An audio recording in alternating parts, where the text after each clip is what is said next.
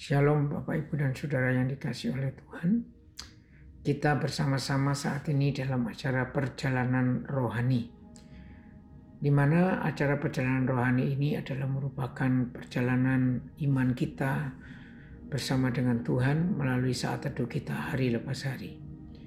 Nah, untuk hari ini, hari Senin tanggal 1 Februari tahun 2021, teks bacaan yang mendasari perenungan kita pada hari ini adalah dari satu Raja-Raja pasal 17 ayat 7 sampai 16. Nanti Bapak Ibu dan Sobat MSK yang dikasih Tuhan bisa membacanya uh, secara pribadi ayat-ayat ini. Namun pada kesempatan ini saya mengajak kita untuk membuka Alkitab kita. Kita akan membacanya dari ayat 15 dan 16. Ya, jadi dari satu raja-raja 17 yang akan kita baca bersama-sama pada pagi hari ini itu satu raja-raja 17 ayat 15 sampai 16. Demikian firman Tuhan. Pergilah perempuan itu dan berbuat seperti yang dikatakan Elia. Maka perempuan itu dan dia serta anak perempuan itu mendapat makan beberapa waktu lamanya. Tepung dan tempayan itu tidak habis dan minyak dalam puli-puli itu tidak berkurang. Seperti firman Tuhan yang diucapkannya dengan perantaraan Elia. Berbahagialah setiap kita yang membaca firman yang merenungkan dan terlebih lagi yang melakukannya dalam hidupnya hari lepas hari. Amin.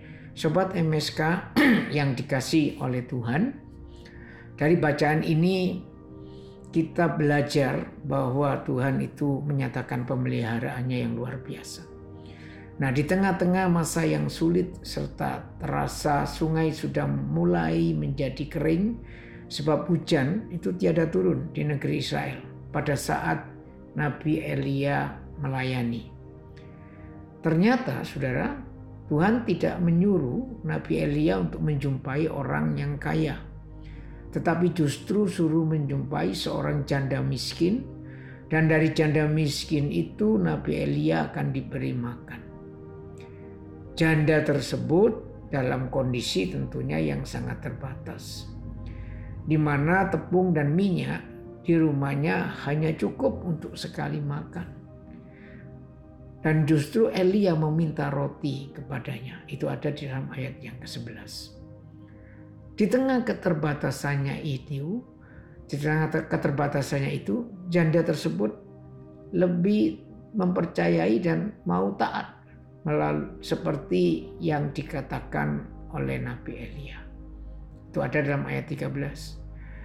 Akibatnya si janda dan anaknya bukan hanya bisa makan kenyang satu kali, melainkan terpelihara selama beberapa waktu dan ternyata tepungnya bahkan tidak habis serta minyaknya yang ada dalam puli-puli itu tidak berkurang.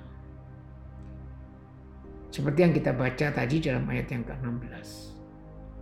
Nah, di sini kita belajar bahwa Tuhan juga punya rencana bahwa ia juga ingin menyatakan sebenarnya kuasa dan pemeliharaannya terhadap janda di Sarfat yang taat tersebut. Selain juga tentunya kepada Nabi Elia. Nabi yang Tuhan utus untuk berbicara kepada Raja Ahab.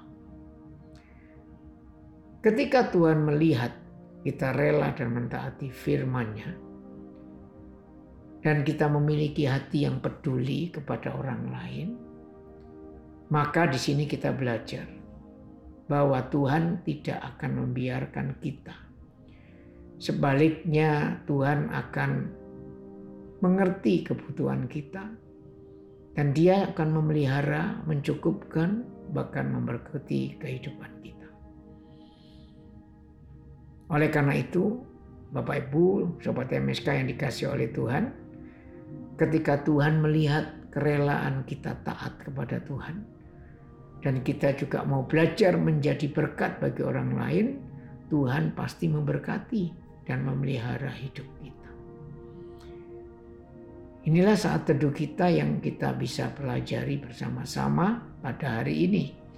Maka pertanyaan refleksinya adalah hal-hal apa saja yang sering kali masih menghalangi saudara untuk taat kepada Tuhan. Mari kita pikirkan di dalam diri kita masing-masing. Kita merenungkan akan kehidupan kita di hadapan Tuhan. Dan sebagai murid Kristus, apa yang seharusnya kita lakukan sih? Ketika kita belajar dari firman Tuhan pada hari ini. Tuhan memberkati dan kiranya selalu kita bertumbuh untuk terus semakin mengasihi Tuhan. Amin.